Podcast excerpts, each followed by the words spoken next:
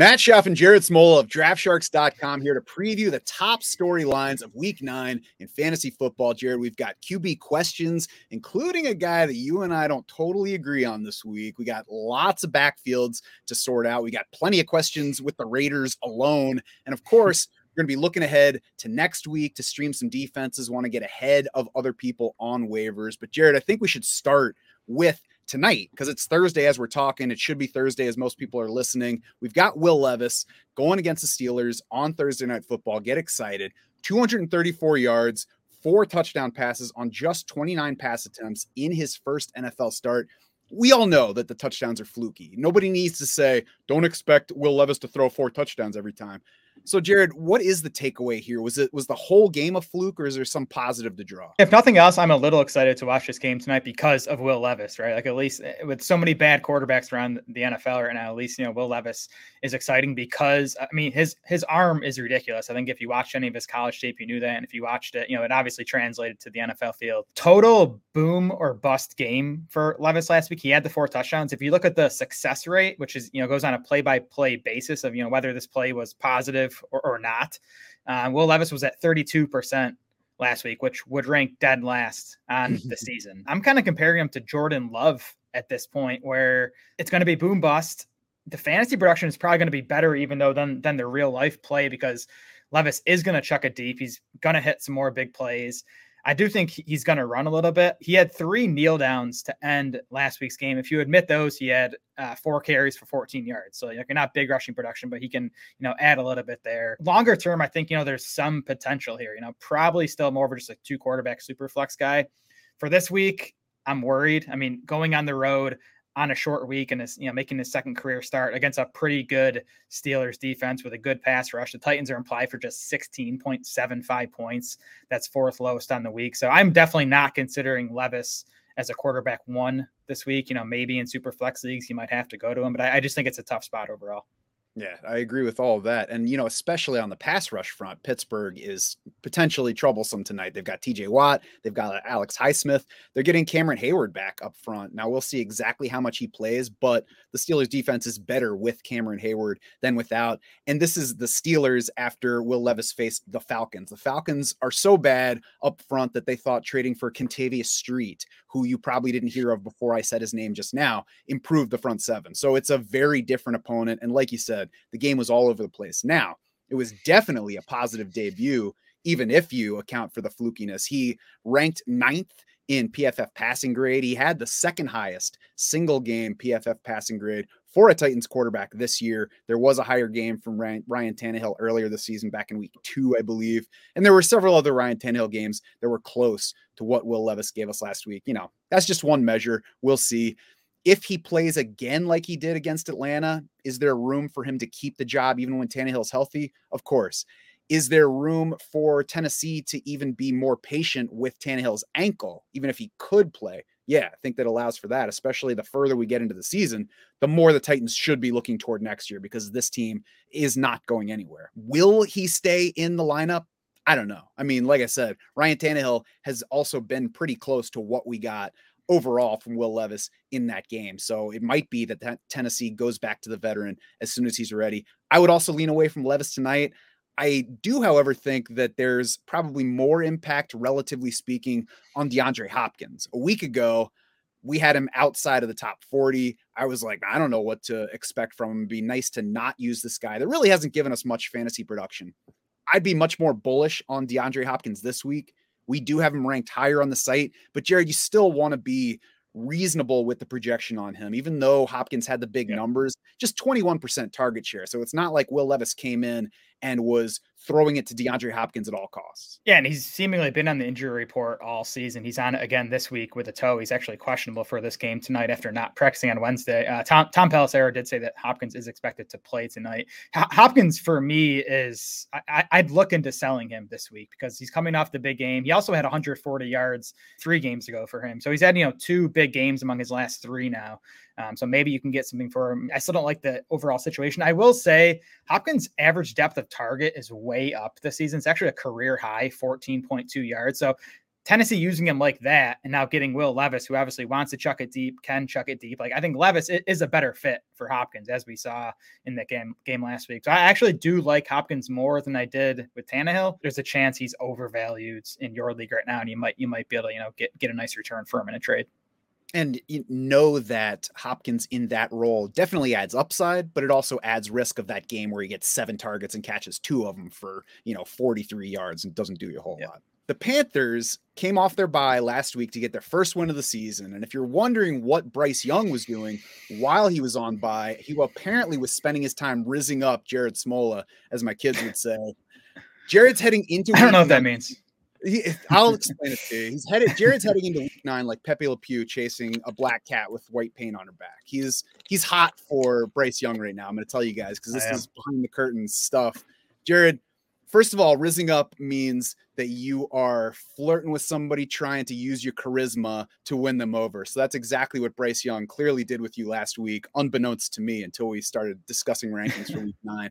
Please tell everybody here why you have fallen head over heels for Bryce Young, besides the hair. Okay, yeah, the, the hair's nice. Um, that's part of it. Let's start with Young himself, because that's obviously a big part of this fantasy equation. So he did came he came off the bye last week, completed 71% of his passes in that game against Houston. Set season highs in yards per attempt, 7.6, adjusted yards per attempt, quarterback rating, PFF passing grade.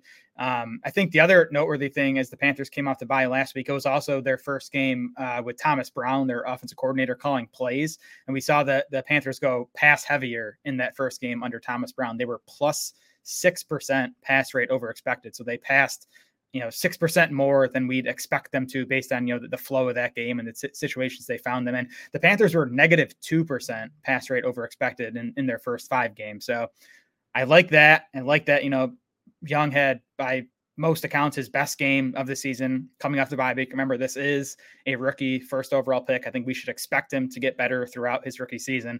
And that the matchup is the other part of this. Colts games have been super fun this season. Colts games are averaging 53.8 total points per game. That's second most in the NFL behind only the Dolphins. It's a fast paced offense that can score. The defense is not very good. So there's been fantasy points on both sides of Colts games. The Colts rank dead last in plays against, dead last in points allowed, and they're 29th in adjusted fantasy points allowed to quarterback. So it's just a really good matchup for Bryce Young, who I do think is ascending. Listen, I'm not saying to start Young over any like, you know, regular quarterback one that you have. I even think Derek Carr is a better spot starter this week. But after Derek Carr, to me, Bryce Young is the best quarterback streamer this week. Uh, Jared's lying. He was putting a Joe Burrow mask on Bryce Young in the rankings this week. I love the matchup. I hope that last week was the start of a big pickup in the second half for Bryce Young. I'm certainly open to the possibility of that. And frankly, with all of the best ball shares that I have of Bryce Young, I hope that it's the start of a real breakout.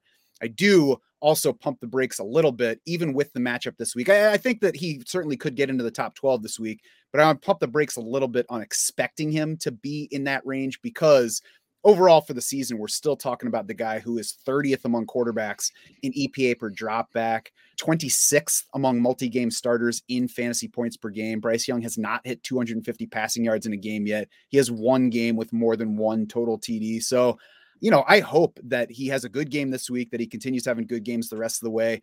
But I would rather be hesitant with him this week because I'm not worried that if I miss on him, if I'm wrong on him versus some individual quarterback, I'm not worried that it I'm missing a huge ceiling week for him. Yeah, we, we definitely still need to project improvement from what we've seen from Bryce Young. I, I just feel comfortable doing that based on his you know prospect profile and the fact that he is coming off a strong game. I should say too, I would also start Sam Howell and CJ Stroud over Bryce Young this week. And I think they're like fringy spot starters of this week. I mean, to me, Stroud you know should be owned in every fantasy league at this point, and probably Howell too. Um, so Carr, Howell, and Stroud, I would play over Young this week, but behind those guys, it, would be Bryce for me.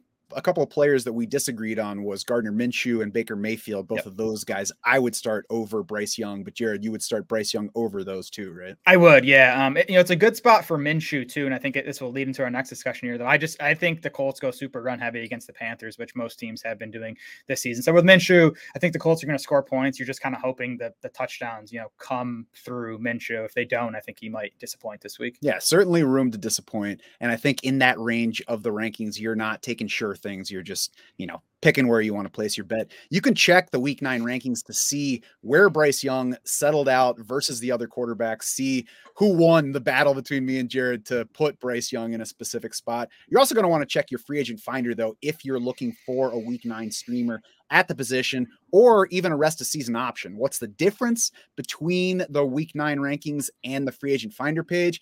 The free agent finder syncs with your league. It knows your scoring. It can see who's available to you in your league. It can compare those available players with who is currently on your roster for this week or the rest of the season. So, really, it's just the best way to tell who the best option is for you. If you're about to you know, contact one of us and ask us that question, my answer is going to be you're going to get your best answer in the free agent finder. So go check that. I will probably even give you a worse answer, especially depending on how hungry I am, wh- whether my kids need me to bring them something at school, whatever. So go with the electronics over the human brain. Jared, you talked about the Colts side of that Panthers Colts matchup this week. And I think the most exciting potential thing is Jonathan Taylor. Now, last week could either give you hope for Jonathan Taylor or make you worry about him, depending on how you decide to look at it. What happened with Jonathan Taylor last week? He had 11 carries for 94 yards by halftime of that game, then just two touches in the second half. So obviously, we all look at that and we're like, what happened? Shane Steichen basically said, I don't know, a couple things, but nothing big. He said Zach mm-hmm. Moss was just a hot hand in the second half. Like he had one long run, and then they were like, "Well, we'll go with the hot hand for now." And then toward the end of the game, he said, "quote passing situations" toward the end. So it was just like, "We got to throw the ball. Doesn't matter if we get Jonathan Taylor in there."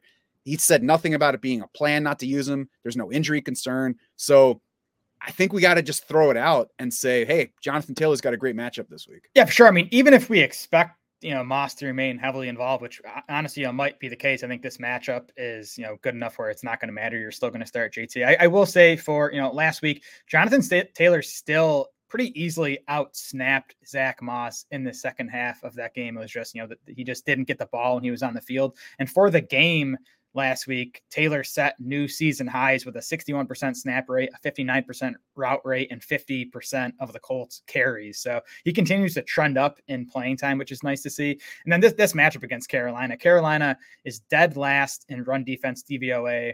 They're 31st in adjusted fantasy points allowed to running backs. They're giving up 5.1 yards per carry to running backs. The Colts have leaned run pretty heavily, you know, since Minshew took back over for Anthony Richardson.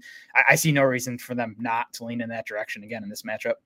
Yeah, don't be surprised if Jonathan Taylor pops up in our Friday DFS shows. You should subscribe to the YouTube channel. You will get notified when new videos drop, or subscribe, follow in your favorite pod delivery service. You get the same thing. Now, we come at you every Tuesday, Thursday, and Friday. Jared, Isiah Pacheco is another guy who didn't deliver for us last week. And I shouldn't say didn't deliver for Jonathan Taylor. He had a fine game with what he got, but Isiah Pacheco got eight carries, 11 touches, 37 total yards in the loss at Denver. That followed a game where he only managed 32 rushing yards on 13 carries against the Chargers. Uh, should we be worried about Isiah Pacheco right now? Should we be considering selling him? No, I don't think so. I think the reason to consider selling him is if you think that Clyde Edwards-Helaire or Jerick McKinnon's going to, you know, take over and, and really start cutting into Pacheco's workload because Pacheco is still dominating work in this Chiefs backfield. If you look at the last five games now, and that's really when Pacheco took over. He has 79% of the Chiefs running back carries. He has a 9.5% target share. He's 16th among running backs in expected PPR points per game over that span. I think I think that's you know kind of where you consider Pacheco a higher end running back too. He had been a top 16 scorer among running backs in PPR points in five straight games prior to last week. You know, last week was just the Chiefs laid an egg, right? It's a road divisional rematch. We see favored teams struggle in that situation plenty. You had Mahomes dealing with the illness. So I, I think it was just a down game for the Chiefs in general. I still view Pacheco as like a high end RB2 going forward. I agree. I think if anything, Pacheco's a buy right now because I don't think people are actually valuing him like the kind of workhorse that he is. The Chiefs have the potential to frustrate us at times with their running back use. There might just be weeks where they're like, we're just going to throw it this week and we're not going to give Pacheco the ball a whole lot, especially near the goal line that might happen. I mean, get ready for it. But overall, I'm going to take Patrick Mahomes running back, a guy leading that backfield pretty clearly. On to the Seattle backfield, where we also had something potentially worrisome. Zach Charbonnet actually played more snaps than Ken Walker in week eight, finished just two touches behind Walker for the game. Jared, what do we do with this info going forward? I'm not sure, honestly. I mean, we're gonna we're gonna see how you know, plays out in week nine here, get another data point. Um, I mean, a couple things to keep in mind from last week. You did have Ken Walker dealing with a calf injury. He didn't practice on Wednesday or Thursday last week. He was, I think, he was a full go on Friday, and then was not on the final injury report. So you know, it's tough to say exactly how much the calf played a part. Seattle also went extremely pass heavy in that game against the Browns. They threw on 71% of their snaps. And throughout the season, we've seen, you know, I don't know if I want to say the Seahawks preferring Charbonnet in passing situations, but they've, they've definitely been using him quite a bit in passing situations. So just with that game plan, you know, it might have just made sense to play Charbonnet more. I also want to note, too, that back in week three, we saw Charbonnet play just six fewer snaps than Walker in that game. The following two games, Walker outsnapped Charbonnet 95 to 30. So we've seen like, you know, there'd be this one game blip earlier this season that Charbonnet played a bigger role. Then they went right back to Walker. So, I mean, I'm definitely still starting Ken Walker this week. You know, it is a tough matchup against Baltimore. He's a bit lower in our running back rankings than he has been. But I mean, Charbonnet to me remains, you know, one of the best running back stashes in fantasy football right now because there's a chance he starts to take on a bigger role. And, and you know, worst case, he is an elite handcuff behind Walker. And there's enough upside to that backfield that maybe in a pinch we can also use the second running back in our fantasy lineups. I think the two probably most valuable takeaways here are remembering that there was the calf injury for Ken Walker and really in general we should probably do a little bit more of like building in potential downside for a guy that missed some practice time, even if we get to Friday and it's like, oh, now he's practicing and he's off the injury yeah. report. There's still at least a chance that that guy sees a little bit less work in the game, even if the team never blames it on that factor. The other takeaway for me is Pete Carroll loves Zach Charbonnet. You can hear it in the way he talks about him. That's going to factor in. There are going to be games yeah. where Zach Charbonnet gets more work, and there's probably going to be games where maybe there's not a plan, but he gets into the game, he does something good, and they're like, "Ooh, let's give a little bit more to Zach Charbonnet." So it's probably going to be a bit of a fluid situation, yeah. which how with how they split the work between them. For sure. I mean, you know, they did spend a you know, relatively early second round pick on Charbonnet. I, I I did see that uh, it was twice Pete Carroll in press conferences earlier this week was kind of gushing about Charbonnet. I've kind of stopped trying to read into Pete Carroll, translate Pete Carroll, and just sort of you know go with what we end up seeing on the field. Um, but yeah, I mean, ba- based on the comments and the draft capital, it's clear Seattle like Charbonnet. It would not be surprising if he you know plays a bigger role the rest of the way than he has so far.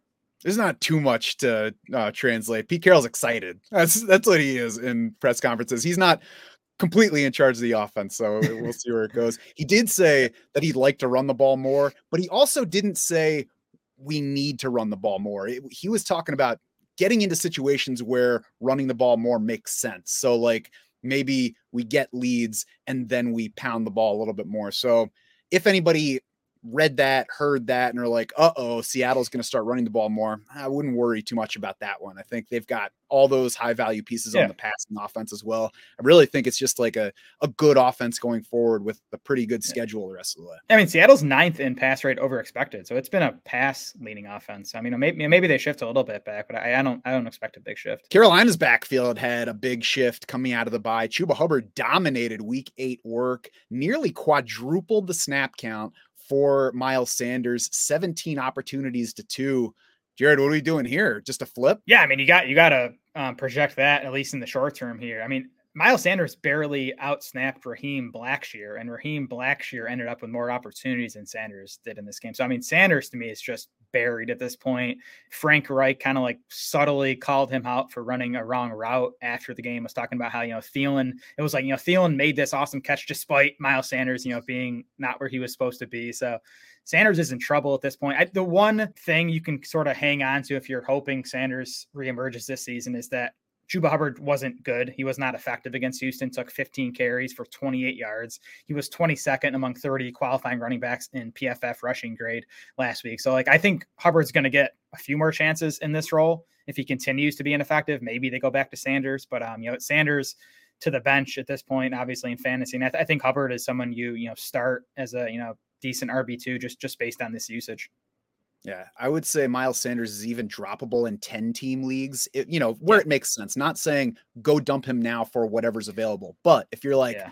man, I don't have anybody I really want to drop to pick up this player that I need, Miles Sanders can fit that spot. I would also say that anytime you have an opportunity to trade either of these guys in a package to get something else, go ahead and take it because the other guy here is Chuba Hubbard. I know he's fared well in uh, advanced metrics this year versus his previous two seasons, but he's still just a limited player and it's a limited upside yeah, off. Exactly. It's just been an ineffective running game. That's the thing with Sanders too. It's like if you're hanging on to him, even if he does take over the lead role, like we saw him in that role over the first month in the season, and it didn't mean a whole lot for for fantasy. The Cleveland backfield can mean a whole lot for fantasy, but we got to sort it out now, Jared, because Kareem Hunt led the way last week. He, Jerome Ford, and Pierre Strong all played between 24 and 27 snaps. They all ran either 10 or 11 routes. What's your takeaway from that usage in week eight? Yeah, I view this game as a positive for Jerome Ford because I mean, we didn't even think the guy was going to play, right? He suffered what was reported as a low grade high ankle sprain, whatever that means. Um, ended up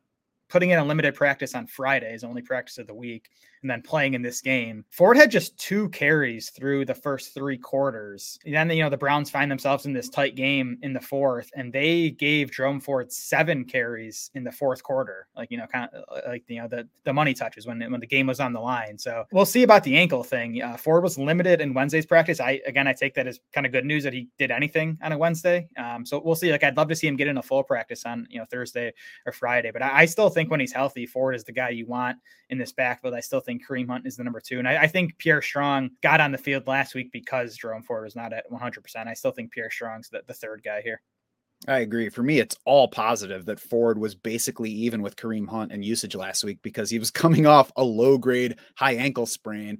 Uh, we all expected him to miss at least one game. So he played. And to me, the usage says, well, if we've got Jerome Ford, we want to use him you know, it, it, might be a little bit variable going forward. I can't say that he's definitely going to take back over ahead of Kareem Hunt because we already saw yep. Kareem Hunt creeping in.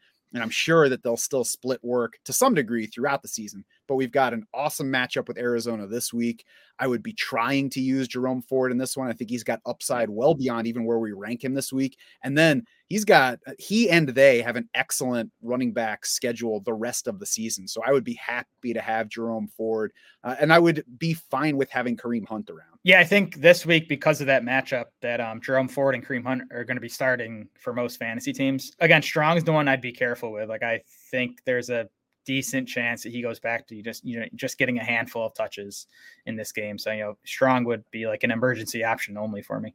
Yeah, I would not be using him, but he's certainly stashable, especially with the ankle for Jerome Ford. Maybe he goes out this week and yep. tweaks it, and we've got a whole new situation beyond that. You will find actually Jerome Ford in our latest trade targets article that hits draftsharks.com every Wednesday afternoon, highlights players to buy, players to sell, even a player or two that you should probably hold for at least another week. And the whole thing is led by Alex Korf's high value graphic, which compares our valuations on players with their market valuations kind of helps you see who you can go after, what you can do deal wise. Jared, I actually just got a question on the Draft Sharks Discord this morning. Somebody looking to sell Davante Adams in a half PPR league. He says, What would be fair in a wide receiver and running back combo to seek in return for this?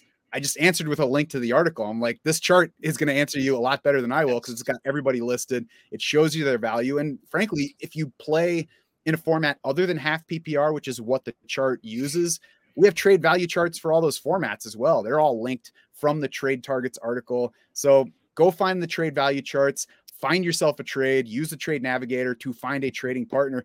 Jared, I also had a longtime customer tell me this week he didn't even realize that we had trade value charts now. So if there's a useful tool that you're like, man, I wish this was available, check around draftsharks.com. It's probably there. I was gonna say the trade value charts, the trade finder tool does literally what that, you know, one one uh, user was asking about, you know, trying to find a, a trade partner to, to give away Davante Adams. I think, like you said earlier, these these tools at this point are a lot smarter than we are. So you're better off using the tools than you are, now emailing us or messaging us on Discord.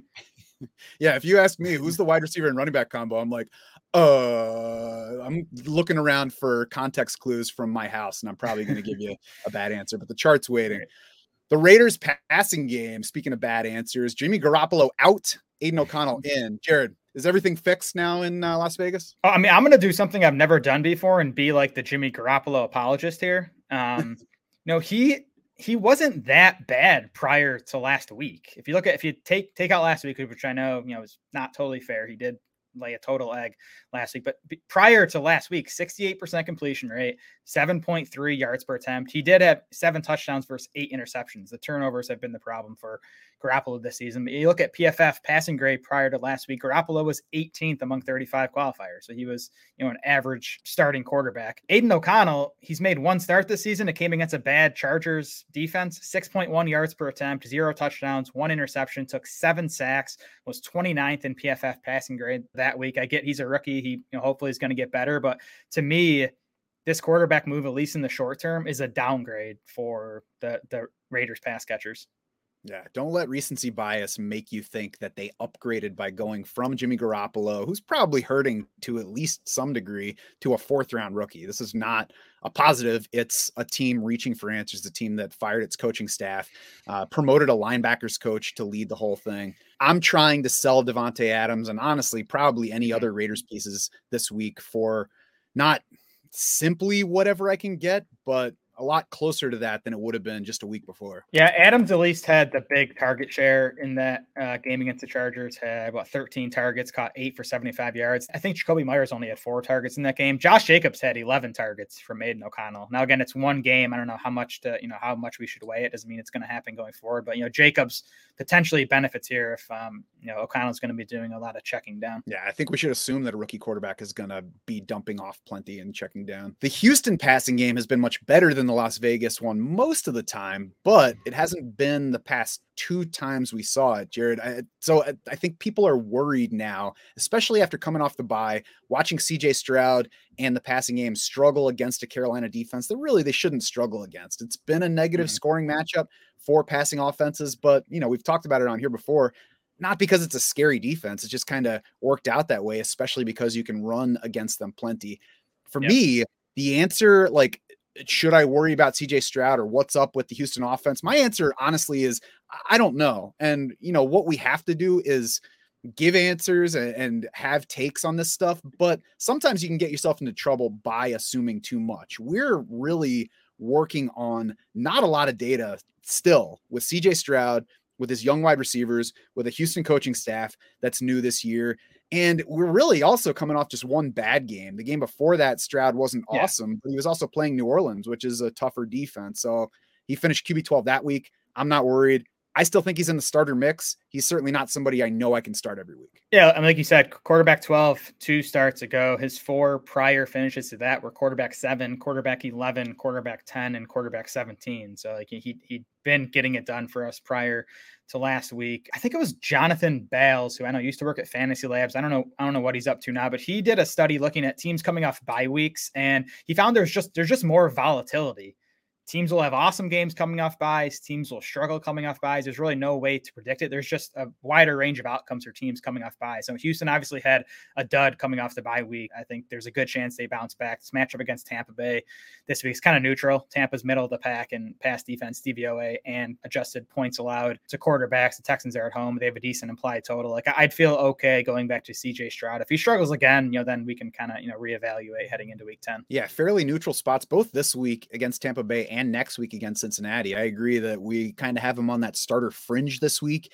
and hope that yep. he does at least fine. And then we use him in what could be shootout conditions against Cincinnati next week. If he does struggle against Tampa Bay, it's going to be tougher to throw him out there against a Cincinnati team that has the capability now of jumping ahead and making it a tough game where they're just coming after him all the time in the backfield. So we'll see. I hope that we get a good CJ Stroud over the next two weeks ahead of a week 11 meeting with Arizona. I'd love to see Houston pass more too. They are 26th in pass rate over expected right now. It's a, it's a bad running game, and Stroud's been good for most of the season. You have a couple good young wide receivers. Like, you know, lean into this thing, let Stroud throw it more. Hopefully, we, you know, kind of see that um, going forward the rest of the season. So we'll close this out with week 10 streaming defense, Jared. We want to get ahead of people on waivers. Who do you like to stream in week 10? So your best option is Seattle, I think, who should be available in a lot of leagues here um, with this uh, you know Baltimore matchup this week. They're not a good play this week, but Seattle is home for Washington next week. Well, we'll see about uh, Sam Howell, who you know surprisingly took just one sack in that Eagles game last week after taking uh, four plus in every single game prior to that. But I still think Washington's going to be a good matchup for opposing D's. And I, I'm high on Seattle's defense. They've been playing better. They just add Leonard Williams. Like I think it's going to be a, you know potential top ten real life and fantasy defense the rest of the way. Yeah, it should be. It's a defense that looks like it's worth betting on right now. Another one that's worth betting on in general is Detroit, and you're not going to want to play them next week against the Chargers, but I would try to stash them now if you can. And Detroit is 39% rostered on Yahoo as of Thursday morning. That's down 26 percentage points versus yesterday. Of course, Detroit's on a bye this week. So that's why they're going to be dropped in a lot of places. And again, with the Chargers up next, probably not going to be a hot market for them. But after that, they go Chicago, mm. Green Bay, New Orleans, Chicago again, Denver, Minnesota. That's six straight weeks of startability for the defense. And for me, Jared, now is the time of the season where you start to evaluate whether it's really worth it to keep stashing that wide receiver or, you know, that backup running back in an offense that stinks or picking up a defense that you know you're going to use six times in the final seven weeks. Yeah, for sure. It's definitely a time of year to to stash two defenses when it makes sense. I think Detroit does. I'd probably gamble on the Lions and wait until next week to grab them. Just assume no one's going to grab them for that Chargers matchup. Um, but yeah, it's definitely worth holding Detroit as your second defense for that for that schedule. Yeah, and certainly if you need a week 10 defense, you know, maybe you lean toward one that's actually got a good matchup that you're using right away. But if you've got one that's fine this week, fine next week, stash the Lions and you're going to be in good shape over the second half. Check out all of the tools and content we mentioned throughout the show on draftsharks.com. Subscribe here on YouTube on your favorite pod delivery service so you know when our waiver show arrives each Tuesday. This preview arrives every Thursday, and then our DFS shows on Friday. Let us know what you think with a like, a rating, a comment. We appreciate all the feedback, positive or negative. I'm not above growing where we need to. And we're, of course, going to keep doing our best to help you win your season.